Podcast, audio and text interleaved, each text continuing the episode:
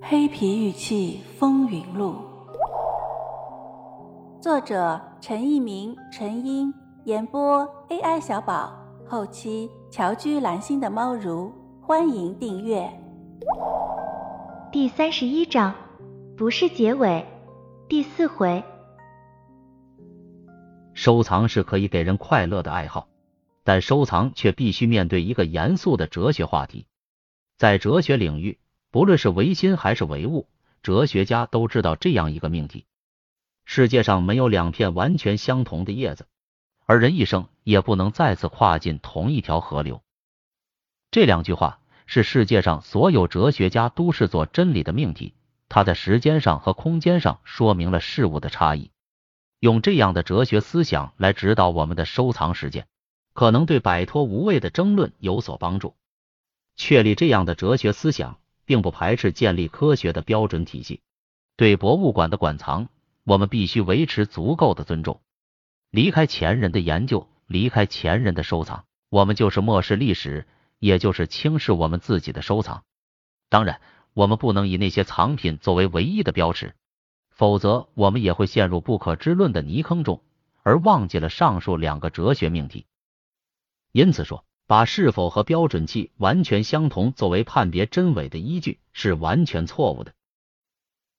接下来谈谈收藏品的评判标准问题。收藏品的评判标准是什么？这个标准由谁来定？是以几本图录作为依据？是凭几个专家的签字？是靠仪器的测定？是经由电视节目的肯定？还是需要圈内的肯定？都不是。现在唯一可以作为鉴定依据的是国家文物鉴定委员会的鉴定，这是目前为止唯一官方认证的可以信赖的鉴定机构。当然，笔者并不认为国家文物鉴定委员会的结论是100%正确的，我们不能用绝对化的思维去要求真实世界，但委员会确实是可以信赖的机构，委员们的看法可以作为判断藏品真伪的重要依据。然而，委员会的存在并不能平息民间诸派别的争端，因为没有国家的授权，委员们不对外进行鉴定。除此之外，其他所有机构或个人给出的鉴定意见都要看自己信还是不信。所有的鉴宝节目都是娱乐节目，娱乐类的节目就必须要满足娱乐两字，不抓人眼球、不惊奇的故事，观众没兴趣，节目组更没兴趣制作。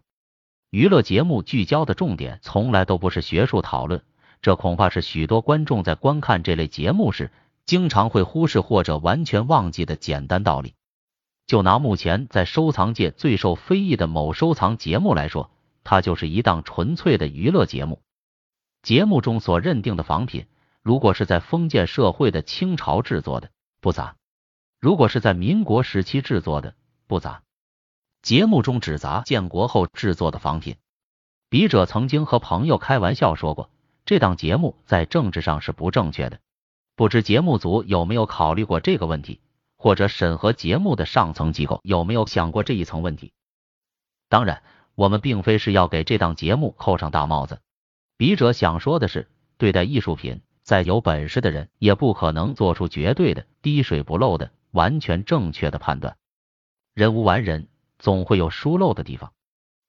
故宫有一件良渚时期的玉琮，上面刻有乾隆的题字，故宫的专家们一致认定这是一件良渚时期的珍品，而上海文博系统的研究员张明华却认为这是一件仿品。有兴趣的朋友不妨把张明华先生的《中国古玉发现100年》找来读读。